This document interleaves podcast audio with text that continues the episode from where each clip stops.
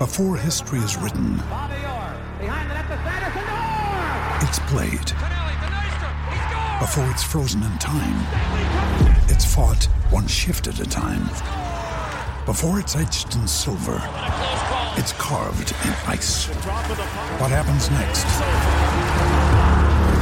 will last forever.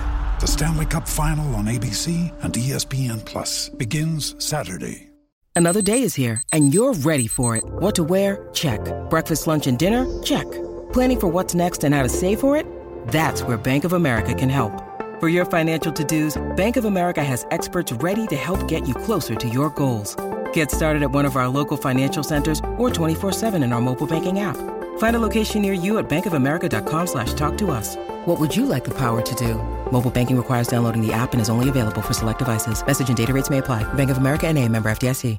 Want more Gators Breakdown? Join Gators Breakdown Plus. Starting at $3 a month, get access to unique episodes, plus a blog, chat room, giveaways, shoutouts, and more. Gators Breakdown Plus is furthering the interaction with fans and listeners like you. Head to GatorsBreakdown.supportingcast.fm to join Gators Breakdown Plus today.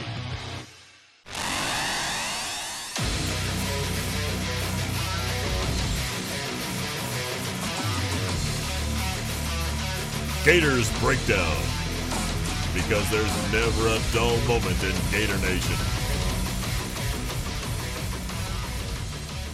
The Gators Breakdown podcast is ready to go. I'm your host, David Waters, and you can find me on Twitter at GatorDave underscore SEC.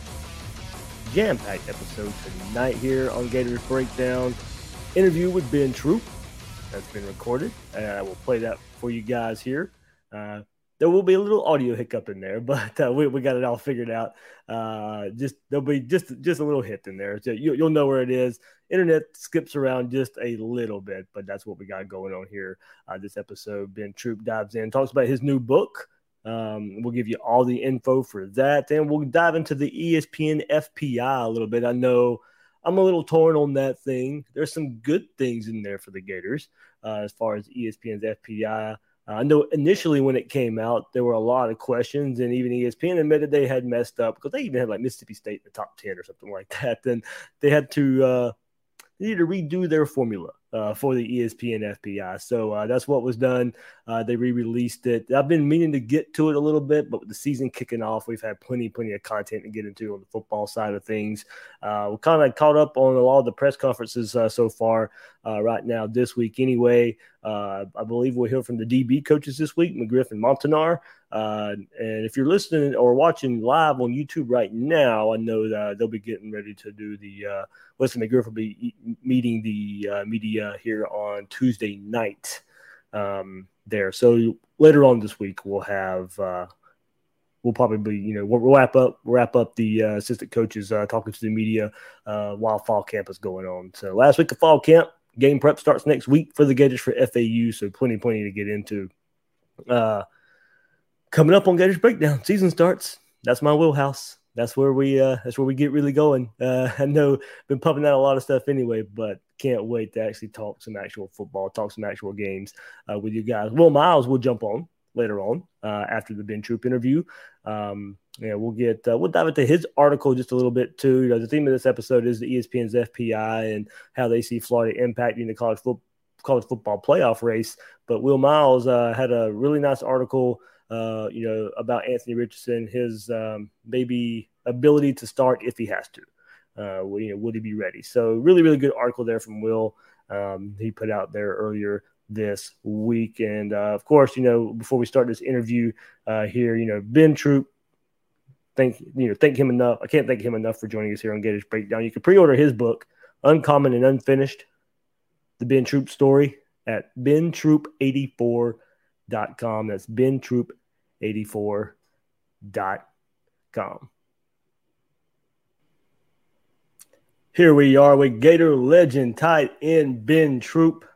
Ben, season's about to kick off, but uh, you're busy elsewhere, away from the game of football just a little bit. I, I guess we can consider this away from football, but it does have to do a lot with football. But man, you got a new book coming out, Uncommon and Unfinished, a Ben Troupe story you and BJ Bennett there, you know, up there at ESPN Coastal, uh, one of your cohorts up there, uh, got together, put this book out. Uh, what what uh, what uh, what led you to actually make this book in the first place? Oh man, finally had the time. Uh, 2020 was uh, different for everybody. Uh, they, you know, shut the world down. I mean, obviously being in media, we had to figure out how are we gonna coexist during these uh, during these unforeseen times. And uh, me and BJ Bennett met each other about man, God, oh what do you want to tell me? I met about 20, 2008, 2009, and uh, he introduced radio to me, and I didn't know he was a writer at the time. And you know, the friendship kind of built, and he got to talk to me about writing a book, writing a book, writing a book. Have I ever thought about it? And the younger you are, you say yes to everything because you don't really know what goes into it. And then fast forward 2017, uh, I was coming on this show. I, they call it Troupe Talk. Coming on this show every Wednesday for like, man, almost 10 years straight. Like like clockwork every Wednesday, Troupe Talk every Wednesday. Got hired in 2017 and really got to know BJ on a more personal level, working with him every single day. And he really said, Hey, man, we need to put this book out. And we went through a lot of different names, a lot of different concepts, how going to do it. And 2020, uh, Entre Drama guy I met um, at East Georgia State College when I was to kick off my uh, my uncommon speaking tour at East Georgia State College in Swainsboro he was the guy that was my uh, he was kind of like my uh, person on campus, my liaison on campus, if you want to call it. Met me one time, told him about the book. He gave me his book. I read his book, and he said, "Hey man, I came with a title, Uncommon and Unfinished." And that's how the title came about. And then me and BJ, man, chapter one became chapter two, chapter two became chapter three. Uh, Timothy Bond up there at True Vine Publishing in Nashville, Tennessee, blessed me by helping me uh, actually publish my first children's book, Judy and John, at judyandjohn.com. He told me the whole process. And Dave, I will say this: I I have a tremendous amount of respect for authors because it's not the writing process; it's the editing process. The editing mm-hmm. process is, is, longer than the writing because you want to give everybody just dues. If Denise is spelled D E N I S E, not D I N E S E, you want to make sure because those little things is gonna matter. But when Timothy Bond reached out to me and said, "Big congratulations, the book is done," I was like, "Oh my freaking god, thank you!" Because it's like this thing was so pivotal. But super duper proud of the project. Super duper proud of BJ. We went, man. BJ had sent me a rough draft, two o'clock in the freaking morning, man. I'm like, look, and then text me the next morning, like, why I didn't get back to him. Like, man, I'm sleep, man. Jesus Christ! But I, I enjoyed it because it showed me how diligent we were, how structured we were, and uh, I think the people are going to be pleasantly surprised. Obviously, it's going to have the usual suspects of the Ron Zooks and the Steve Spurriers and the Florida Gators and the Tennessee Titans, but it's going to be a lot of people in this book that have no idea. They're going to be reading the book and they're going to see their name flash up. They're going to be like, wait a minute. Many, you know how it is, Dave. It's not the people that don't think they're making an impact on your life that's making the biggest impact.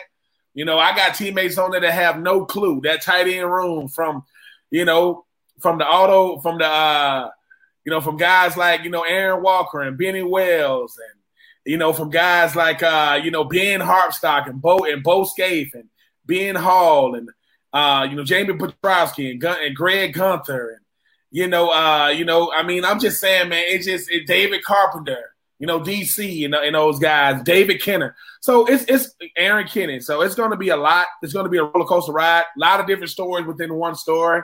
But I'm very very proud of the project. Very, you know, uh, appreciate BJ, appreciate Entre Drama, appreciate everybody that had something to do with it. But I mean, yeah, man, go ahead, you know, yeah, it's all right there, man. Pre-order that, you know, at BenTroupe84.com. Uncommon Unfinished, the Ben Troupe story with BJ Bennett. Man, everybody has a story, and this is mine. And the only thing unique about my story, Dave, is that I'm willing to tell it. No more, no less. It's gonna be some some some some trials and tribulations, some ups and downs, but uh I was able to put it all in there in 213 words, and I think whoever get the book is to be pleasantly surprised. 213 pages. I hope you meant not words. no, no, no. I'm sorry. I'm sorry. Yeah, I'm sorry. BJ. Yeah, 213 pages and not words. Yes, I mean BJ. Can write, BJ can write. Listen, to all my uh, professors, the English teachers, I man, I apologize, y'all. I had no clue. Declarative statements, interrogative statements, semicolons, commas, periods, exclamation point, adjectives, adverb. A. I I get it now. So when I first got to college and I gave my English professor a, a paper and they gave it back to me in red ink, I know what they meant now. But thank God that BJ is a writer. And the goal behind this book was really just to introduce myself in a different way. I do want to write other books, but I didn't want my first book to be about something different. I'm gonna give you me first, then hopefully I'll give you what's on my mind in the years to come. being one thing, just let our Gator for the Gator side of it, the Florida side of it. I mean, look, we know that's to be a big part of it. You got orange and blue on the cover there, so that, absolutely. The it, didn't start out that way. Uh, yeah, the colors was actually on my freaking god! It was a white cover and it had red and black letters. I said, "Oh no, that's that that's that's not happening." But mind you, the the it, it was it wasn't intentional, right? Yeah. He, it wasn't intentional. Uh, that was my uh, publisher, Tim, Tim Bond. I said, Tim, we got to change them colors, man. Ain't no way I'm gonna have no red and black. there ain't no way. But uh, yeah, man, my first book, man. Hey, man. I mean, I think Gator fans they're gonna really enjoy. I mean, from I mean, learning about Spurrier in a different way, learning about Zook in a different way, uh, learning about Thaddeus Bullard, aka Titus O'Neil, like he's in the book, and it's a lot, man. Learning about you know where I got my philanthropic, you know, uh, uh, you know, like you know, like uh, love of uh, just doing for people, serving people, volunteering for people, all that stuff, man. It's a roller coaster ride, man. It really, really is, but it's hard to try to really. I could tell a story on the locker room alone, which I wouldn't, because I don't want nobody, you know, telling my locker room stories. I, but uh, I think I did my due diligence, man, because I didn't paint myself out to be no hero. I didn't make myself look good. I was really saying thank you to the people, places, and things that helped groom me. It's you know, people always want to talk to me. Where it's been at? Take a picture with me, get an autograph with me, and there go my family, there go my friends in the, in the in the background. This is me pulling them in front of me, saying, "No, man, I'm nothing without them." Teammates, coaches, trainers, equipment man, Pizza Bill, Tim Sane, Mike Speed, Ashley Bowman, the people upstairs, you know, the people that, mo- you know, Jamie and those guys, uh, Dr. C, uh, Miss, you know, uh, Miss Green, Miss Miss Mary Hughes. It's it's the whole thing, man. So, hey, man, it's it's you know, and I'm talking trash about the Bulldogs. Absolutely, they they they spare no expense talking trash about them Seminoles. They spare no, but no, man, it's uh, it's it's so rewarding because I feel as though this chapter of my life is over now because I put it in pages. So now I can move on to something else. But uh, I got to tell my mom, dad, sister, brother's story within mine, encapsulated in mine. So, uh, hey, man, I said I want to do other books, Dave.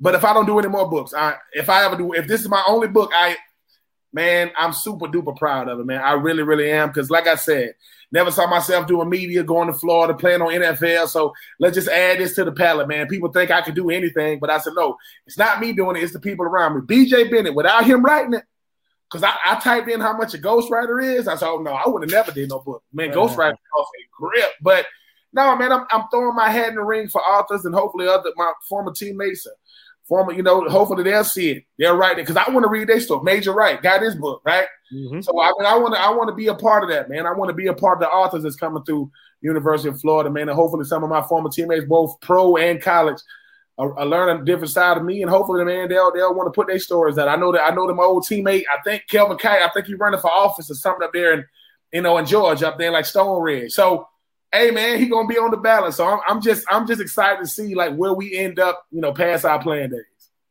Awesome, awesome. One more time, pre-order Ben Troupe's book, Uncommon and Unfinished, the Ben Troupe story at bentroupe84.com. Ben, let's talk some football. Let's talk these Gators just a little bit. Yes, sir. Season's about to, season's about to kick off, man. We're all getting ready for it. I mean, look, we got to look at tight end. Uh, that's the yeah. position yeah. you played. That's one of the biggest yes. questions for the for this Gator team coming into this season. I mean, of course, you're not going to replace Kyle no. Pitt and what he brought to the table. One person cannot do that. It might be a group effort if Florida's going to get close to doing some of those same things that Kyle Pitts did. What what what do you take from uh, Keon Zipperer last year, Kemore Gamble, what you saw from that group last year, and apply it to the 2021 season? Uh, enthusiasm. I think Gamble is a guy that plays the tight end position the right way because of his mentality. Gamble doesn't like guys on opposing teams. I mean, it showed it. I mean, he plays with an edge. He plays. He, I mean, he plays mean. Zipper, man, I think he's that U tight end that you can move around. And I think you kind of got a glimpse of what both of those guys could do in the Florida Georgia game when um mm-hmm. when Kyle Pitts got hurt. But both guys, both guys can both do you know well at inline blocking. I like what I like what I like what uh I like what Gamble said when asked, man. You know, you got a chance to be the best tight end in the SEC. He said, man, I'm the best tight end in the country. I don't know you get an SEC. I like I like, and then you got young guys. You know, you got young guys in the room. You know, uh, you know, like uh, I can I El, El Sankis, I can't even say I can't the new way forward. Uh, I I I like the room compared to one player because you know how it is, David. If it's one player, it's so much pressure on him to perform. No, you got a whole room that can hurt you. 12 personnel could be a freaking asset this year when you're talking about with the elimination of the fullback in college football as a whole. So if you got Zipper and Gamble on the field at the same time to go along with Copeland, to go along with, you know what I'm saying, Henderson, to go along with Shorter and those guys, I think that that's what's going to make it because I think by having two guys on the field that can hurt you in the running game and the passing game, especially when you got a retooled offensive line, and we're gonna have to run the football this year. I don't think we're gonna get away with it from uh, years, years, you know, uh, previous years. But no, I like the room, man. I like the mentality. I like the standard that Kyle Pitts set. He set a standard that might not be met, might not be met individually, but yeah. but collectively, oh, absolutely, man. I mean, Kyle Pitts is something I've never seen. Jesus Christ, this kid, ah, good. I mean when he got drafted, uh, University of Florida, you know, Kevin Camps and those guys reached out to me to do the uh, voiceover, super duper humble by those guys. Yeah. always want to do a voiceover. And I asked, I shouldn't have asked. I said, hey, man, um, just by, I said, just, you know, just by curiosity, man, when was Kyle Pitts born? It was like, he was born in 2000. I was like, I got to college in 2000. All right, I shouldn't have asked. All right, never mind. Let's just, let's just, let's just focus. But no, man, I, I think the tight end position, I know you hear this a lot tight end position is bad at Florida because the pressure that's on it. You can't. People are going to expect the tight end position to be, uh, you know, like uh, a weapon, a focal point, a beneficial point of this offense. And like I said, you don't have to be man. I don't think you got to do 200 or some yards and four touchdowns in one game like Kyle Pitts, but we wouldn't be mad if you did that. I mean, the one thing that this offense is going to need, they're going to need a utility player. They're going to need that that that Swiss Army knife, and I think that's what the tight ends are.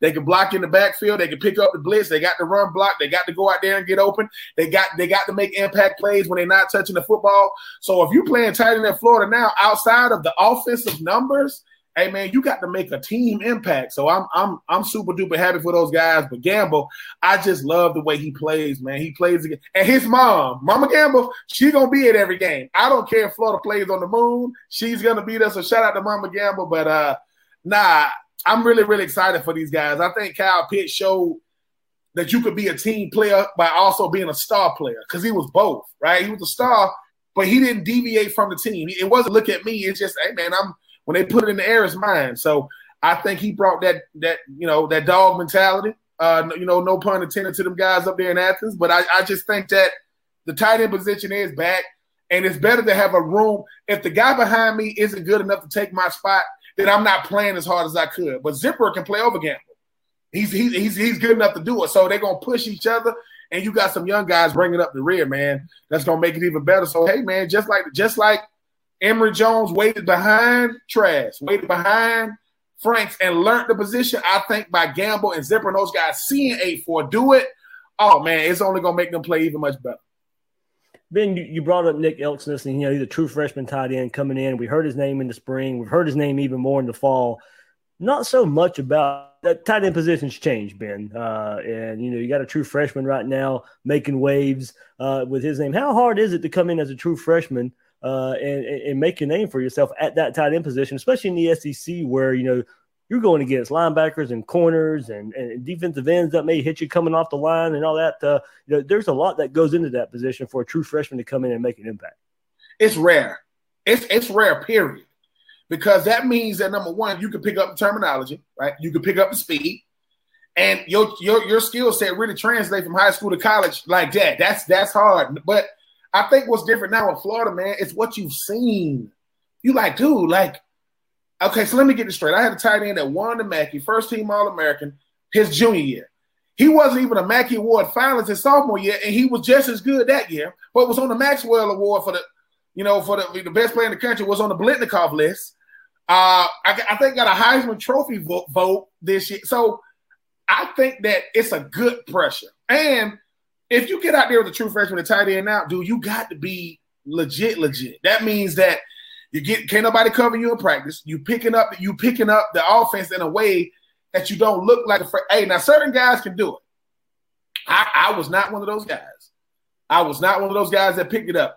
And you understand the concept of how my talent individually helps the team collectively. Like, how do I fit in this puzzle? So if you can find a way to go out there and do it, and you're not a one trick pony, I, I, I compare it to Tebow. When Tebow first got to college, he was a one trick pony. He wasn't ready to throw the football. That's why they brought him in for that for those you know uh, for those packages, those run packages. Now for what they brought him in for, he was incredible. So when people go back to 2006, they won a natty because you had Chris Leak as the starter and Tim Tebow as a closer. It, it, now, if it was the other way around, it wouldn't have worked. But so if you're a freshman, man, maybe you find a niche for yourself, man. If you can find a niche for yourself, and maybe you a great screen guy, maybe you a great, maybe you great at getting getting first downs on third down, maybe you great at moving the chains. That's a way to kind of get your name out there. But as far as like coming in, starting every single play from day one, oh man, you you a freaking unicorn. Cause that's not something that mm-hmm. happens. If it, if it does, I'm happy for him. But just so many things that go on from the speed and, and, and the and the and the freaking uh, you know uh, physicality, the terminology. It's a lot to put on one because they still students, right? They're still trying to navigate college in a social media driven world to where every single thing they do is criticized, you know, giving feedback. So if they can handle everything that comes with it, so be it. But if but Gamble and Zipper and those guys, they like, look, man, you you are supremely talented. But dude, I want to play here. I don't want to be a guy that came to Florida and waited my time and never played. So waiting your time in Florida is a good thing because it shows you that you got to earn your stripes. You got to earn, you know, you got to earn your keep every single day. And man, just because you signed in Florida don't mean you earned the right to play there. Uh, ben, give me your biggest question on offense, biggest question on defense for this team, man, and, and what you're looking for in Florida answering those questions biggest question on biggest question on offense is the same the last three years, man. Can we establish the run game? It's it's the fact that Dan Mullen has had the success he's had, and we haven't ran the ball at all. No, no, no, no, forget that. We haven't even attempted to run it. I mean, I'm just, let, let's just call it what it is. Like the mere fact that we're going to New Year's Six bowls year in and year out with no run games proves just the greatness of play, play calling from Dan Mullen. So it's me is can we run the football and create balance for a Emory Jones that's going to need it? We're not going to be having 400 yards passing anymore. It's going to be, you know, 200 and some yards passing, another 80 some yards rushing, spreading the ball around while also averaging, you know, well over around 200. If you can average around 200 yards rushing a game, that takes so much stress off the offensive line. That takes so much stress off them receivers and quarterbacks. So I think it's Cameron. And on defense, I mean, I, I hate to say this, man. You know, it's just our mentality. I, am not gonna do that. Can we get lined up? Can we get lined up? Come on, man. It's what do you want your legacy to be? It's it's when Brandon Spikes met Ventrell Miller, and Brandon Spikes told Ventrell Miller, man, you ain't, you know, I don't know, I, I don't want to, I want to paraphrase what he said, but it's like, dude, y'all shouldn't be comfortable walking around the way y'all do the way y'all played last year. Like, what type of legacy do you want to leave at Florida? Seriously, because that's what you're playing for. You at the University of Florida. So if you play linebacker, you can compare to Brandon Spikes and Byron Harmon and Andre and Andre Davis and, and, and, and Channing Crowder and you know and Mike Latiel. If you play safety, you get compared to Reggie Nelson, you know, and, and, and Major Wright and Ahmad Hall and Gus Scott and Ty John. You play cornerback. I know they I know they got uh, I know they got Kaiir Elam. I know he's gonna be the star. Do you want to be a star based on potential, or do you want to put your name up there with Vernon Hargreaves and Keiwan Ratliff and you know uh, Joe Haden? So I think for me, it's it's what are you playing for, man? You got to you got to answer that question because I don't want to hear about Grantham. I don't want to hear about excuse me, fourth and Grantham and all the nonsense.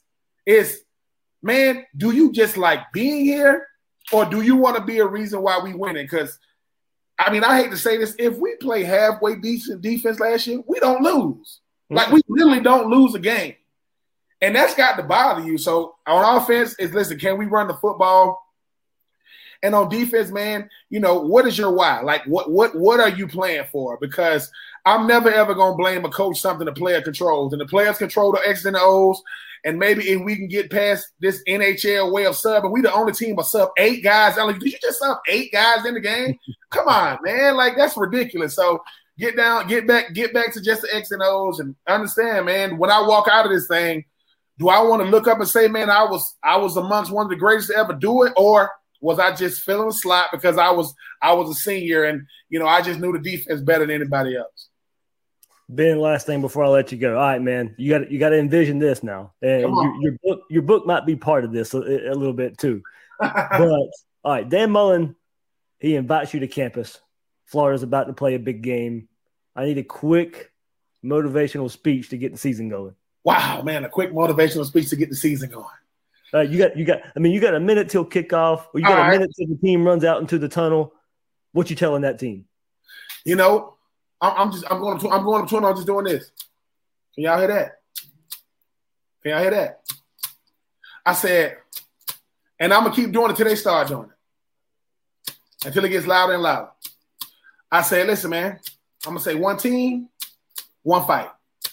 One team, one fight. One team, one fight. I'm gonna say, look, and then once they get, I'm gonna say, listen, man, I'm gonna say, listen, this is a hell of a school. That's a hell of a fan base. That's a hell of a coach. That's a hell of a coaching staff. Y'all are a hell of a team, man. They need to know what hell feels like. Let's go give them hell. And, and, and, that's it. Because because the thing about it is, Dave, I said, look, man, y'all heard it all, right? Y'all heard it all. I said, but look, man, the University of Florida, this is it. There is nothing outside of this. There is no I I went here because this was the best that college football had to offer. I didn't go here because I couldn't go there. No, they went there because I came here. They had to choose this because I choose this. So I just think that I would tell them at the end of the day, fellas, you always plan for something bigger. One team, one fight. One team, one fight. And as long as it's about the team, it's going to be hard to beat us. It's going to be hard to beat us. A great man once said, and what you're looking at is what you see. Boy, you better see us out there dominating. You better see us out there making plays. You better see us out there getting first downs, moving the chains. If you on defense, you better bring the fight to them. Like I said, this is a hell of a team. That's a hell of a fan base. This is a hell of a school. That's a hell of a coach. That's a hell of a coaching staff. They need to know what hell feels like. Give them hell. Here come the Gators. yes, yeah. All right. Hey, man. Thank you. Thank you so much, Ben. One more time, man. Pre order Ben Troupe at 84.com. You can pre order Uncommon and Unfinished, the Ben Troupe story. Ben, can't thank you enough, man. One more time, plug that book, what it's about, what Gator fans can expect. Man, Uncommon Unfinished, the Ben Troupe story with BJ Bennett. It's about a young man uh, trying to figure out who he is outside of football, embracing fatherhood going from the game of football to regular life, trying to trying to build a relationship between him and his father, just going through the ups and downs of life, but loving every minute of it, really, really thinking and, and appreciating those coaches and players, not really understanding what certain players were trying to show him until after he walked away from the game of football, but but but not making any excuses, not cheating the game, not cheating life, understanding that life is for the living and you know, and I'm fighting for that dash, man. When you look at it, when you look at a freaking um, when you look at any tombstone, you got a you got a date on the left, you got a date on the right, you got a dash in the middle. I'm fighting for that dash in the middle. So my story is just a lot of people's stories encompass, you know, in mine. So for my mom, dad, sisters and brothers, children, nieces, nephews, friends, cousins, teammates, op- opponents, this is all of us. And hopefully, man, like I said, man, everybody has a story, and this is mine. But hopefully, you'll see a lot of yourself in my story it is called Uncommon Unfinished, the Ben Troupe story with BJ Bennett. Make sure and go to bentroupe84.com, and I will be and I will be uh, autographing every single one that go that gets bought from bentroupe84.com. You can also uh, find it everywhere uh, books are sold. And uh, like I said, David, man, I appreciate everything you do for me, man, allowing me to be on your platform. But this is just adding to my portfolio. I, and the best way to sum it up is this: most people know me as Ben Troupe. You get to find out and learn about Benjamin when you read my story. Ben Troupe, everybody. Thanks, Ben. Appreciate it. All right. There we go. Ben Troupe story. Bringing in Will Miles here. Will, uh, you pumped up, ready to go? I think it's time for some football, buddy. I was about to run. I was about to run through my door over there after hearing his motivational speech to start with. I'm like, Grantham's got some shoes to fill. If if that's the uh, if that's the story, he's going to come in and tell his defensive players. All right, Will Miles, everybody that told you he'd be coming in after the uh, Ben Troupe interview here, made it, made it, made it uh, uh, right after this. Uh, so Will came in at the perfect time. I got to hear all, all, the football side of, uh, of Ben's talk there. A lot of tight end talk, Will. Uh, but man, I was going to say, just just ending that right there. I mean, I, I, was ready to run through a wall. I was ready to run out of the tunnel if I can. Uh, you know, maybe maybe I can find a way. I, will send that to the team, and uh, we can get the, we can get the team ready to go next week. Man, we need to do that that thing in the stands before uh, before kickoff. Man, just get everybody yeah. in the swamp doing that before the first kickoff. That'd be pretty cool. But uh, nah, I mean, obviously. Uh, motivational speaking is the right place for Mr. Troupe to be. So uh, I'm, I'm, looking forward to that. I'm looking forward to reading this book. Yeah, yeah, yeah. Me too. Me too. Uh, good stuff. Glad he's got that going on out there. Uh, former Gator out there having a lot of success. Uh, what is one Ben Troupe? I loved him as a player. Loved loved what he brought to the table at the tight end position. And look, we've seen tight ends all throughout the years at the University of Florida. The best to ever do it last year in one Kyle Pitts big transition, Will. We've talked about that transition uh, a whole lot. A lot of it's going to rely on Kemore Gamble, Keon Zipperer, uh, those two guys leading the charge. True freshman Nick Elksnis, Jonathan Odom as well out there uh, with a little bit more uh, experience, but two young guys there that you probably are looking at making some moves too this year. Uh, so, but just uh, um, you know some depth in that tight end room, uh, but maybe some similarities there for one Keon Zipper, you know, and maybe trying to to you know not necessarily come in as a true freshman and make an instant impact, but when the big superstar leaves, it's your turn to step up. Yeah, I mean it's interesting. You look at Troupe's career. I think it actually kind of uh, tracks a little bit with what we may have seen from Keon Zipper this year. So, or over the past couple years. So, Troupe started out in 2000, had one reception for 22 yards. In 2001, nine receptions for 98. Um, in 2002, 15 for 200, so averaging 13.3 yards per catch. And then in 2003 was when he really sort of hit it big, 39 catches for 638 yards, 16.4 per catch. If you look at Zipper in his freshman year, starts out three for 31. So, you know, just a little cup of coffee. Then in 2020, 11 for 145, average 13.2 uh, yards per catch, with which really compares pretty favorably to 2002 for Troupe. Um, and considering that he had Kyle Pitts in front of him, granted, Pitts missed a couple of games, I think that's pretty significant. So you're sort of, you know, the question is, in 2002, you had Aaron Walker playing tight end for, for Florida. He leaves, and then Troupe steps up in 2003. So in 2020, Florida's got Kyle Pitts there at tight end, and now you've got Zipper, who's really shown the ability, at least, to, to get open. And not only shown the ability, but one of the things I think w- when we talked about receivers earlier this year, one of the things I was really looking at was catches per target. And so Zipper had 11 catches last year, but he was only targeted 15 times. You compare that to Kemore Gamble, he had 10 receptions for 160 yards, so actually a little bit more explosive, but he had 24 targets. And so I think Zipper, with limited reps, limited targets, was able to make the most of it last year. And as those targets go up this year, I think you're really going to see him as a threat in the passing game. Yeah, and I'm more interested, you know, also just kind of him moving around that H back role too, you know, being the lead blocker, being a full quote unquote fullback at times too, uh, and helping this run game. I mean, uh, a two tight end set, he motions into the backfield to, to give an extra blocker there in the interior of the offensive line. I think that's something else Zipper could bring to the table. Gamble uh, as well. Uh, I think you'll see a lot of the uh, tight end, H back, and I know Ben called it a, um, a, a U tight end. I think a utility tight end. I mean, you're going to see a lot of these guys in, in this tight end role be pretty versatile. I think in this offense, uh, this run approach offense, and and moving those guys all over the formation to help block and you know to get them open in, in some of those looks as well. Yeah, well, I mean, Gamble, I think clearly was the best blocker last year out of anybody, even if you factored in Pitts, right? So when you went to two tight end sets, Gamble was usually the direction you were going to try to run the ball. Obviously, Florida didn't run the ball very well last year, so you didn't really get to see that skill set. But I think you're going to get to see it a lot more this year, right? Is and so you know, if you've got Gamble and you've got Zipper on the field, the question is going to be for Zipper and for Elksnis is going to be how good of a blocker are they? Because if you can force the defense to bring in linebackers because you're a good because you're a good blocker and because you're a, an asset in the running game, then all of a sudden you can do the things that Florida did with Pitts, and you don't necessarily have to be as gifted as Pitts. But if you split somebody out wide, one on one against a linebacker, the tight end should win that battle. I mean, we've heard all camp long that Elksnis hasn't really been able to be guarded. Zipper showed last year he has the ability to beat a linebacker, so that's the thing you're looking for, and that I think is really what made Pitts. I mean, Pitts was really good in 2019 but he was he was unguardable in 2020 and and I really do think that a big part of him being unguardable was that they at least had to take him seriously as a blocker. And so you got to figure out am I going to bring in a safety? Am I going to bring in a linebacker? Am I going to guard him with a corner? And the problem is is nobody really had anybody who was skilled enough to be able to guard him no matter what. That's not necessarily going to be the case with Zipper and Gamble. I don't think that they're as physically gifted as as Kyle Pitts is.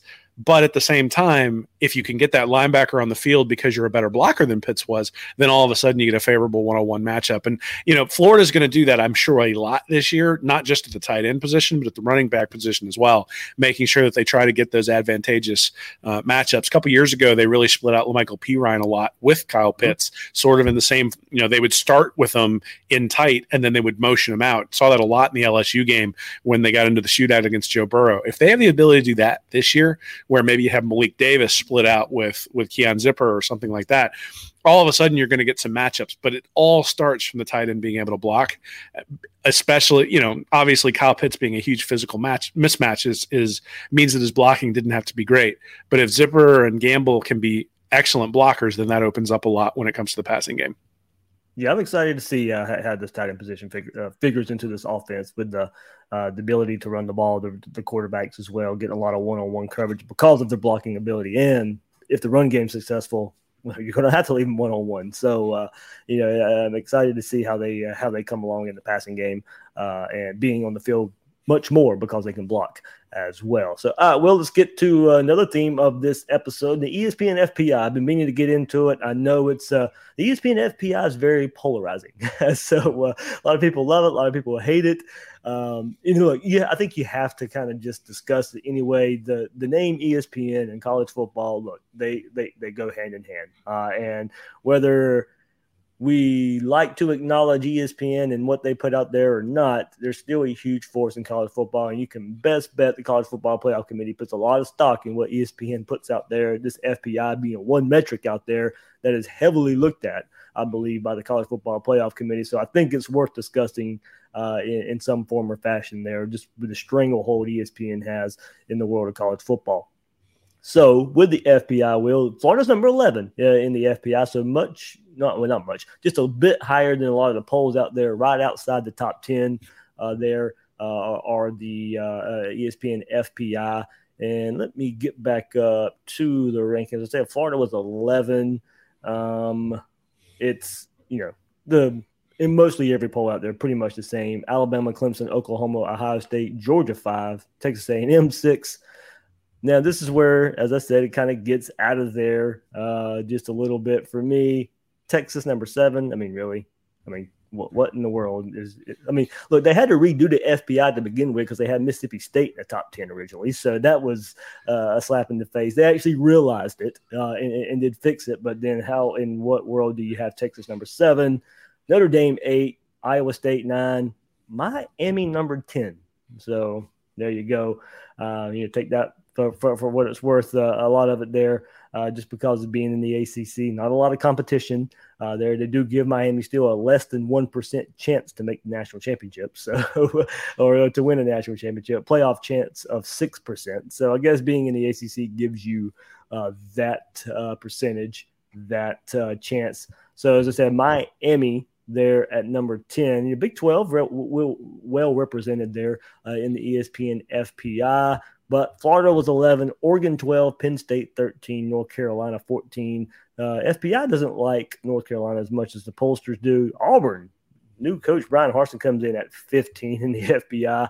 TCU, Wisconsin, LSU at 18, Oklahoma State 19. We'll end it here at 20 with Ole Miss at 20. Well, the reason I wanted to bring this up is they um, further down on the FPI – they gave their top 15 most impactful games on the college football playoff race. Florida, two games in the top six, will for most impactful games on the college football playoff race. And you'll what's look once they have Alabama at the, near the top, once they have Georgia at number five, Florida at number 11. Well, you got to think there's going to be some impactful games there in the college football playoff race. Will Number four, the, the fourth most impactful game in the college football playoff race Florida and Georgia. They're at number four. And then sixth most impactful game in the college football playoff race, Florida and Alabama. So while Florida may not be a trendy college football pick like they were last year, their ESPN and the FPI is giving Florida a lot of love for you know some impact games that will shape college football and the college football playoff race.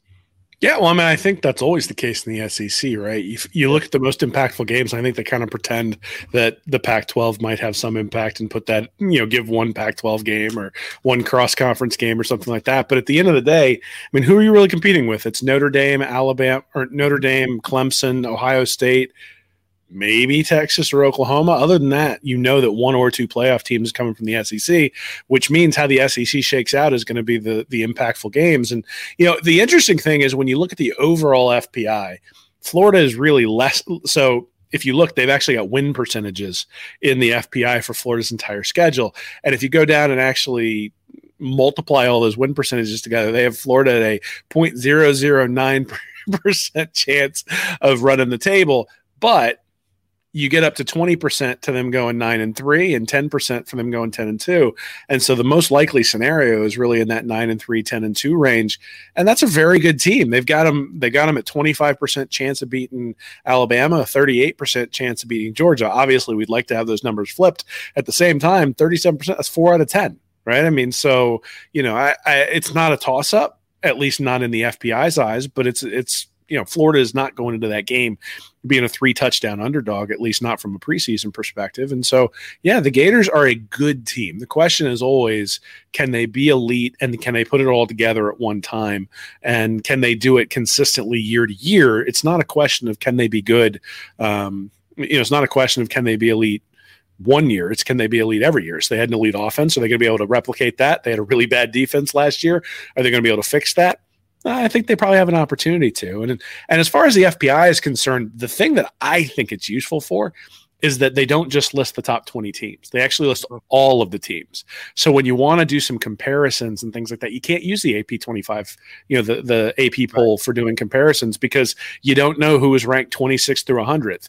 At that, you know, so I don't like the way the FPI does things either. But one of the things that it really it does have good utility for is to understand, you know, if a coach has a team like like a coach like Gene Chizik, who had teams that were you know winning the national championship, but then had teams that were really really bad, you can sort of see that ping pong back and forth and look at a coach's performance.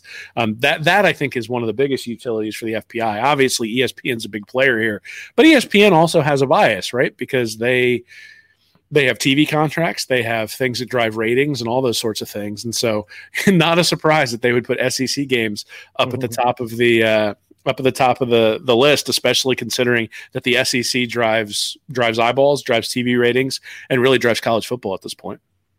Well, so to go along with your point there, how strong it is in the SEC, Alabama, Texas A&M, the most impactful game in the college football playoff race. Georgia, Clemson, number two. So you have three different SEC teams right there in the top two games. Oklahoma, Texas is the third most important game. Florida, Georgia was four. Iowa State, Oklahoma, Alabama, Florida, and then Penn State versus Ohio State. You don't get your first Pac 12 team until Oregon versus Ohio State. Uh, and then Notre Dame, Wisconsin. Uh, you know, they're kind of that's your ninth most important game. Texas, Iowa State is the tenth most important game in the uh, impactful game in the college football playoff race, according according to ESPN FPI. Will, you mentioned the percentages there.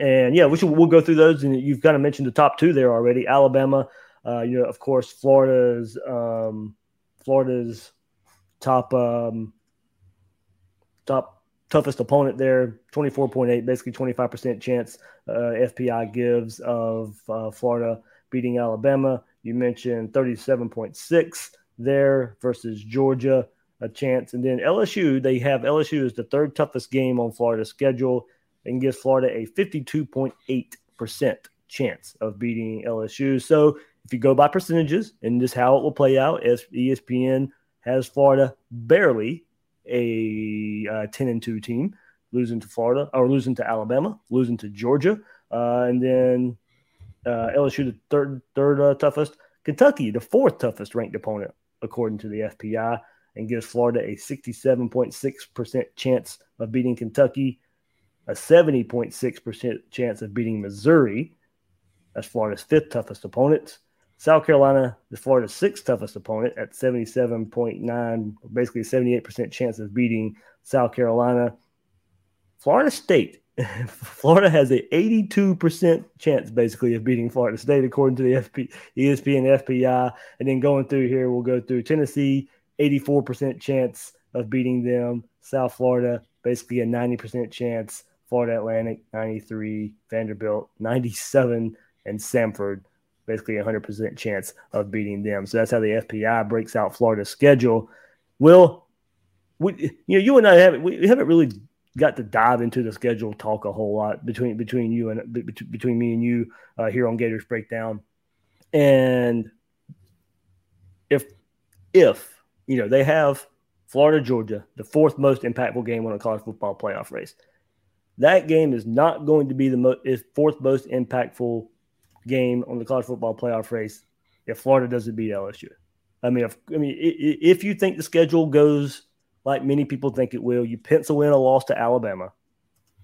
You have LSU two weeks before Georgia, so those games are back to back, but there is a bye week in between. You can't lose to Alabama. You can't lose to LSU going into Jacksonville. You know that LSU game is a linchpin for the 2021 season. You know it, it can teeter the season going either way. You you, you can't have a chance, probably can't have a chance of winning the East if you take a loss to LSU two weeks before Georgia.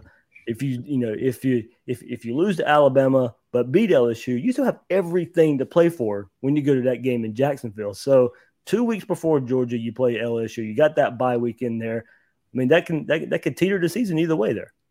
Yeah, I mean, I, am actually a little bit surprised that they have Florida as the favorite, right? It's 53%. So it's not as though it's an overwhelming favorite, but they have Florida as the favorite on the road in Baton Rouge. I would have kind of expected them to have thought maybe Florida might drop that one. The other thing is, is that the next closest, I think, is Kentucky, right? At 68%, where Florida's favored essentially two to one in that particular tilt, which means Florida's going to be heavily, heavily favored in every other game this year, other than those three, right? It's going to be basically a pick 'em against LSU. Georgia will probably be favored by about a touchdown. Then I would assume Alabama is going to be favored by a couple of touchdowns based on these ratings. And and yeah, I mean, if if I, I guess it depends, right? So you can you could lose a close game to LSU. You could or I'm sorry, you could lose a close game to Alabama. You could lose a close game to LSU. You could beat Georgia, and then you could maybe avenge the loss to Alabama in the SEC championship game. And I think that would be a team that still makes it to the playoff. Um, I, I, think there's an opportunity to lose twice. It's just going to have to be close. You're going to have to look impressive. You know, Emory Jones or Anthony Richardson is going to have to maybe struggle early on and then become the player that we hope they can be later on in the year. There are paths there. The other thing is, is when they're talking about it being the most impactful, it's not as though it's not as though Georgia doesn't have a shot at the national title or at the playoff as well. And so Florida, even even a two loss Florida team can come in and still be a formidable opponent for the Bulldogs. And if they pull off the upset in that case, which would be an upset, obviously, if Georgia's coming into that game undefeated, if they pull off the upset, then that sort of upsets the apple cart for the for the playoff as well, because then you've got a team that has the capacity to potentially make it to Atlanta over Georgia even though I mean obviously Georgia would have to lose again, but they they have the tiebreaker over Georgia. If they're able to get to Atlanta, I don't think you can put a Georgia team into the playoff if they didn't win the East. I think Alabama sort of gets that benefit because they're in the West. I don't think Georgia's going to get that benefit in the East if Florida's able to take them out. So, uh, you know, yes, for Florida's playoff potential, it makes a huge difference whether they've been able to beat Alabama, whether they've been able to beat LSU coming in but but I think Georgia likely is going to come into that game undefeated, and so you know it's a huge rivalry game, and it's a game where again the FPI has Florida, you know, four in ten times being able to take out the dogs, and if they're able to do that, then that's certainly going to have an impact on the playoff race. Yeah, so there's a preview of the ESPN FPI as we head into the season uh, next week. Well, we got a, a little bit of bad news, breaking news in the recruiting world. Walter Nolan just released his top three. Florida is no longer in his top three uh, there for the five star defensive lineman, where Florida was pretty much leading for at one point. Uh, so Texas A&M, Tennessee, and Georgia are his top three now. So uh, you know. I don't know what else we can say. Honestly, uh, you know we we've beat the recruiting drum for as much as we can beat it. Uh, it, it is what it is uh, at this point. Does stink to, to, to see that, uh, it hasn't been trending the right way the last month or so. Anyway, Tennessee has really come on. Uh, his family moved right outside of Knoxville. Uh, connection there. Georgia's kind of now just come out of nowhere with this. Texas A&M's been involved ever since he's visited there. Uh, so you know that's uh,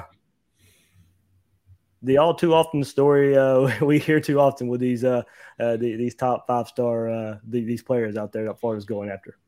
Yeah, I mean it's disappointing, right? I mean, obviously has good visits, things were trending well with Florida, but that's sort of the story of Florida recruiting really over the last decade now at this point, which is that you know they they get into the they're in the mix for all of these guys, but haven't necessarily been able to sign enough of them on, on the top tier. And you know, I think I looked last week, and maybe things have changed a little bit because there have been some re-rankings, and, and Alabama's probably signed two more guys. But um, as of last week, Alabama had like eight guys who were ranked higher than Florida in the twenty four seven sports than than Florida's highest ranked recruit. And and therein lies the issue, right? It's it's not a matter of okay no, I, I, would never, I never panic over one commit. You know, mm-hmm. Nolan decides to go someplace else. That's great. And, you know, good for him. He's going to play where he wants, and, and that's fantastic. At the same time, who are the two, three, four guys behind him that you're bringing in who are of similar or better quality? I guess not better. He's like ranked second overall. But, you know, who are the guys you're bringing in who are ranked 18th, who are ranked 25th, who are ranked 56th? You build a team with that, right? I mean, it doesn't have to be the second ranked recruit. The question becomes when you miss out on the second ranked recruit, who do you have behind them? And and at this point, it looks like Florida's going to struggle to bring in those top 100 guys, particularly in this cycle. They've certainly struggled with that before. But again, we've been talking about this for a while. The expectations that recruiting is going to get considerably better in year four, or really the fifth cycle under Mullen, I think is an unrealistic expectation. So I don't. I mean, I'm disappointed that Nolan has decided he doesn't want to come to Florida at the same time, I'm not surprised by it, and I didn't have these high expectations. I think the recruiting class is going to end up right around where the recruiting class has ended up for the last four or five years, right around that 90 player ranking, and you know somewhere between eighth to 15th in the overall rankings. And and what we have, what Mullen has essentially done is said, I think my evaluations are better than those recruiting rankings, and we'll, we'll see if he's right. Yeah, but even on that, even even on that story, you know, this is the kid they wanted. I mean, you know, a lot of you know, Mullen can sit, sit here and say all he wants to. Well, you know, nobody, nobody asked my, about my evaluations. Well, I mean, you had this kid on campus and you had him on official visits, so we know you wanted him uh, when, when, you're looking on that. But uh, just hey, look, it, it, it, it is the same story year after year. Uh, it is what it is. There's no sense in you know uh, until it changes, until we maybe see more of a concerted effort and then it not pay off, we can sit there and complain a little bit more. But at this point, it is what it is right now. Hopefully, Evan Stewart uh, is the next big name on the uh, on, on the board that, that, that comes Florida's way. Uh, really trending there. I, I pick Florida right now if he's to make a decision, but uh, I would have picked two months ago. I'd have picked Walter Nolan to pick Florida as well. So you know we, we have to see where this thing goes. Yeah, I mean the lesson is, is it doesn't matter until the guy signs on the bottom line, and yep. those those signings are happening earlier now, right? Because of the December deadline and and and the way things go. I mean, really, signing day in February has kind of become just an anticlimactic thing because everybody's signing in December for for the early signing day, and and yeah, I mean, I, I think look, I'm I'm excited about Evan Stewart. I think I think at the end of the day, when you look at like let's say Urban Meyer's 2006 class, where he brings in Tebow and he brings in Percy Harvin, Harvin, those are game changing recruits, and we haven't had any of those guys at least through normal high school recruiting. At the same time, obviously, the, the argument for Mullen has been that he's been able to bring in those sorts of guys through the transfer portal. We're going to see what those guys can do this year, right? I mean, we got Demarkcus Bowman, we got Lorenzo Lingard, we got Justin Shorter. Those are guys that they brought in who were high school five stars that they're bringing in through the transfer portal. It also sounds like so. One of my big concerns with the transfer portal was that it's it was that it it harms your initial counters, right? It harms your ability to sign guys out of high school, but they're actually not. They're going to allow. It sounds like people who have yeah. guys transfer out, and you'll be able to replace them one for one. And all of a sudden, some of the concerns that I've had with the transfer portal are starting to go away. I think there's some. You can make an argument the transfer portal is is a better, not a better, but is at least a valid way to build a program if they're going to have those sorts of rules in a way that you couldn't have six or nine months ago. The other thing is, is last year, I think Florida's roster ranked seventh overall in talent. And it's actually going to get have a better talent profile this year because the guys who left were McElwain's last recruiting class, and and some guys from uh, from Mullen's first recruiting class. But at the end of the day, the talent profile of Florida is probably going to be better than it was last year. They had the seventh most talented team in the country and based on 24-7's rankings and they never placed higher than ninth in any of Mullen's recruiting classes and ranked as low as 14th. So what that says is that he's been bringing in talent through the transfer portal. I also do think it says that he's retaining the guys who are highly talented. And what that means is he's hitting on them at a pretty high rate, right? That a guy like Kyle Pitts was ranked like 140th or 150th. Those guys only make it to the NFL 20 to 25% of the time. Highest ranked tight end ever, right? So you start hitting on those guys who are in the 120, 140 range. They stay at your program for three years, they become major contributors. And not only do you have a talented roster, but it's the talented guys who are performing for you. I think there is some silver lining when you start looking at the transfer portal, but obviously, um, you know, we've been harping on it for years now recruiting needs to get better at the high school level. But until we see it, I think this is sort of the expectation. It's just going to be Groundhog Day every every December and every February. Yeah, no sense in getting all up in arms about it all, all, the time. I mean, we've we've said our piece. We said it over and over again for years. It, it, it kind of just you know it is what it is. It needs to stay right there until you know until something changes uh, there. So all right, well uh, let's get into uh, you know a hot topic in Gator Nation the last few days, especially after another good scrimmage from Anthony Richardson. You put out an article even before the second scrimmage uh, and another scrimmage that Anthony Richardson played well in. Uh, and you titled it, of course, you know, is Anthony Richardson, sorry, is Anthony Richardson ready to start for Florida? And look, that's not to start a quarterback controversy. You know, there's a, there's many ways to look at this uh, for you know for for you know if he's ready, and mainly it is because of talk out there. Uh, of, of, of him pushing and playing really well in fall camp, but there's multiple ways to look at is he ready to start? Yeah, I mean, we didn't start this controversy. Mullen right. started this controversy. He's the guy who keeps bringing him up and and you know brought him up unprompted in SEC media days. Has brought him up after each scrimmage. In fact, I think after the first scrimmage, was sort of surprised nobody asked about it and made a point to bring him up. You know, if you're going to do yeah, that, then you'll give Mullen credit for the second scrimmage. He was asked this time about Richardson, but in that regard, I don't think Emory Jones was brought up one time in the post in Monday's presser in uh, in talking about the scrimmage. Uh, I think that's a mistake. I, that is one of the things I'm going to be looking at in the next week or before the before the start of the season. Obviously, is is looking at Emory Jones and some of his film because I think there's a lot of stuff to be excited about with him too. The problem is is that when you have very limited film from Anthony Richardson and that film is him, I think he threw an interception against Arkansas, but then he threw two passes or went back to throw two passes against. Uh, against uh, Oklahoma, one for a touchdown, and then one turned into an explosive run. So the, the guy goes back to pass twice and has two explosive plays against the Sooners in a game where Florida couldn't move the ball at all. Really, and I get it why people are excited. But one of the things in the article, and one of the things I think is significant, is when you actually go back and look at those plays, there are some things that he was missing when he went back. He missed a wide open running back when he dropped back on his first pass. And yeah, he turned it into a 30 yard run. That's great.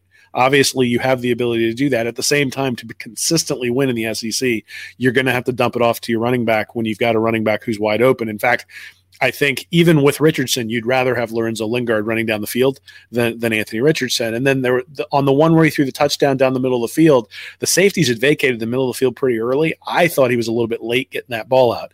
Again, this is I'm being critical of a true freshman who had zero time to prepare for Oklahoma and you know probably didn't even think he was going to get in the game because you already had Kyle Trask in his last game, and then you know you've got Emory Jones coming in to play the bulk of it. So how many snaps did he actually get in like the day and a half of practice they had in between? And so a true freshman quarterback in a COVID year. Yeah, absolutely. So, I mean, I think these things are all reasonable. I think when you yeah. look at it, you get excited, right? You get excited about the arm strength. You get excited about um, about his ability to run but some of those things we should be excited about Emory Jones with, and and and I am a little bit surprised at how quickly people have latched onto to Anthony Richardson. At the same time, like I said, I mean Mullen has been one of the guys who who sort of fed that. And you know, I'm a big fan of high school statistics. And if you go back, especially completion percentage and then yards per attempt, sort of sort of tacked onto that. And Richardson in his freshman, sophomore, and junior seasons was right around 50% completion percentage and somewhere in between seven and eight yards per yards per attempt. That's not very good. Um, but then his senior year, which ended early because of injury, he only played six games. Then he had 65% completion, 11.3 yards per attempt. So which guy are we getting right did, did did a did a light switch on and all of a sudden things slowed down for him and that's why he was so successful his senior year or is it because it was a six game sample size it was small and somebody who's in that 50 to 55% completion range is something that we we're going we're going to come to expect based on what we're hearing from camp, it sounds like the light kind of switched on, and and that under under Mullen's tutelage, he's going to be a star. And to be honest, that is sort of to me the goal of the of the 2021 season is to identify who your star quarterback is because you know we just had a we just had a bit there where we were talking about recruiting and we all know like guys like Cam Newton can help you overcome recruiting deficiencies in certain areas, right? That that Auburn doesn't beat Alabama that year without Cam Newton. And sometimes you just need a guy who can put you on your shoulders if you're less talented, who can put the team on his shoulders if it's a less talented team. Newton was able to do that. Even I would say Burrow was able to do that in 2019. Obviously, that LSU offense was great, but the defense wasn't all wasn't all that great. That Alabama game, Alabama kept coming back and back and back, and Burrow just kept sticking the stake right in their heart. So if Richardson's that kind of guy, then I mean, I think Mullen has to figure out what he's got and get him some experience this year, regardless of whether Emory Jones is playing well. I think they're they're still going to have to figure out who's the star because that's the way you win consistently. Yeah, it's going to be interesting to see how much Junior Richardson developed in between 2020, 2021, uh, and how fast that development gets and the, the ceiling for uh, his development uh, there. I think it can be, uh, you know, like I know uh, talking to his quarterback coach here in Jacksonville, Denny Thompson, uh, I mean, of course, he's going to be high on him. He's his kid, but he's he has stood behind that. Hey, he's he's going to be ready, and you know, and don't don't be surprised if it's 2021. I mean, he's uh, if he's out there and he's looking good and, and, he's developed at a at a high fast rate. So uh, that uh, is welcome news there. Uh, as like I said, I think he's ultimately going to be a special quarterback for Florida. Is that in 2021? I don't know. I mean, it, it, it, to me right now, it is all just guessing at this point in the season, this point of, you know, hearing about scrimmages, not getting to see it myself or being, you know, it's also a lot of still secondhand information, still a lot we don't know what's going into the scrimmages, but it is welcome news that, uh, from what I see, Will, two quarterbacks doing pretty good. Yeah, and their skill sets are similar. I know Mullen said that at his presser. I think it was last week where he was talking about that they each have similar skill sets, so the offense doesn't change when you go from one guy to the next. And when you have an offense that's going to be centered more on a quarterback running the ball, you know, it's much more likely that that quarterback is going to get dinged for a game or two, right? I mean, it's not necessarily that you're opening the guy up to to massive catastrophic injuries when you run him. It's that you know the quarterback gets hit just a little bit of the wrong way or lands a little bit of the wrong way on his right shoulder, and all of a sudden you got a guy who doesn't have doesn't have the zip on the ball, and you need to bring somebody in for a game or two. And you know, I think that's going to be a big part of the season. Is is at some point along the way, and we saw this a couple years ago, right? Franks goes down, Trask is ready. Trask goes down in that Auburn game, and Emory Jones was ready. And I think that's one of the things that Mullen's really trying to emphasize is that he's going to need two quarterbacks this year. He's going to need two guys who are ready. The idea that Emory Jones is going to make it all the way through the year without getting dinged or without having to come out for a series or two because of something. Obviously, we hope nothing catastrophic happens, and you know he's he's an athletic guy, so I think he's going to be able to protect himself. But you know, in the SEC, you get hurt, and you, you there's a you know you play through pain as best you can, but sometimes you just can't, right? I mean, somebody rolls him up, and all of a sudden he's got an ankle sprain. And you're going to need somebody who can step in there. So I think a big part of this is getting Anthony Richardson prepared like he's going to be the starter because you might need him at some point along the year, you know, if, if something happens to Emory Jones. I mean, just, just remember Emory against Auburn, Trask goes down. What if Emory throws a pick six in that situation? you know, but he was ready. He was ready to go and, and led Florida to a field goal in a very tight game right before halftime. Uh, there, I mean, you know, you throw a pick six in that situation, and the game goes the other way. So luckily, you had two quarterbacks ready to go uh, and contribute into a win. If you didn't have your, if you don't have your backup quarterback, and as going to your point, even if Emory Jones not out for an extended period of time, if he's only out for a couple drives, but it's still a close game, and you need some plays to be made through the air or some somebody somebody you can trust not to turn the ball over that comes into play as well. Well, the other thing I think we need to remember is that Mullen trusted Emory enough to put him in the game against Georgia in 2018. He trusted him enough to to put him in and let him throw the ball in that Auburn game. They trusted him enough in the LSU game that year, even though they lost and, and fans didn't like it very much. They brought him in for a couple of series there in the second half and let them be his series, right? It wasn't like, I mean, he came down and did some red zone stuff in the first half, but it, but he had a couple of series that were his and his alone. And they went away from that a little bit last year where they didn't have like specific Emory Jones packages. I think some of that had to do with uh, with COVID, but I think some of it had to do with the fact that Kyle Trask was so good. And so Mullen's shown some trust in Emory Jones over over the last couple of years to do at least certain things within the offense, to have specific packages, and wasn't really shy about putting him in there when Florida was playing the big boys, right? It's one thing to have an Emory package when you're up 30, 35 to 3 against Tennessee. It's one thing to have an Emory package when you're playing Colorado State. It's a very different thing to have an Emory package when he's a true freshman against Georgia um, you know, coming off a bye week, Georgia is kind of expecting it, and they, they, brought him in there, and he was throwing downfield. Right, they got a pass interference on a ball that he threw down the sideline. That was really a nice throw. That if there hadn't been the interference, might have been a touchdown. Everybody'd really be looking at that one and saying, "Wow, look at that!" And even when you look at the Oklahoma film, there are a couple balls that were dropped by Shorter in that game, particularly one deep one I think down the right sideline that I'm remembering, and uh, you know it wasn't as though he his stat line didn't look great, but in the first half, when the game was still sort of in the balance, uh, Emory Jones wasn't a reason why Florida was behind. In fact, Kyle Trask was the reason that Florida was behind, along with sort of a sieve of a defense. Defense got him back in the game, and then Oklahoma blew the doors off with like three or four minutes left. But so I, I think there's plenty of evidence to suggest Emory Jones can play and play well. But it's awesome if what we're seeing in camp is that Anthony Richardson can play. And if Richardson's the better player, I mean, you know, you, you can't talk about competition. You can't talk about, well, you know, we're going to, um, you know, we're going to let the best guy play. And then if everybody sees it, go, well, because this guy's got seniority, we're going to put him in there. At some point, if it's obvious and obvious to everybody out there, you're going to have to make the change. And, uh, you know, we'll, we'll see whether it has to happen. All right. Will Miles find him at readreaction.com. That's where you can go read uh, his Anthony Richardson article. Uh, as like I said, there's some highlights in there. They're very detailed. You can see uh, what, what, how Will's you know trying to compare uh, what he saw there um, uh, with Richardson in, some certain plays there in the bowl game uh, as well. So, all right, Will, um, you and Nick post some videos on YouTube as well now. so everybody go out there and check Stand Up and Holler. Yeah, no, man, it's it's been fun. We got over the thousand subscriber mark last last week, and so um, you know we really appreciate everybody's support. But it's sort of a quick. It's supposed to be quick. Sometimes it's not because I'm long winded, but it's supposed to be a quick format, back and mm-hmm. forth, four different topics every week, looking at looking at Florida football. And certainly as the season um, goes on, we're going to start releasing those a little bit earlier in the week. Probably release them on Sunday after the games. Um, so go over there, subscribe, check it out, help us out. Appreciate it that right there on YouTube as well. So plenty of YouTube video content coming your way from Gators Breakdown and readingreaction.com. Next time we get together, well, it'll be game week, buddy. oh man, can we have Ben come back? Like, can, we ever? You just need to like splice that video, and that's how we let next week's episode end. Is is, is him doing the speech? No, man, I'm I'm jacked. It's it's been a long time, right? I mean, you had the you had the bowl game against Oklahoma that was sort of weird, and then you had the early spring practice, and you know we haven't had much access to fall camp at all, and so you know this is the first time we're going to get to see him, and obviously it's going to be going up against Clemson, Georgia, so I'll be hate watching watching on one TV while uh, while trying to figure out what's going on with Emory Jones and Anthony Richardson on the other TV. But uh, best time of year, buddy. Best time of year.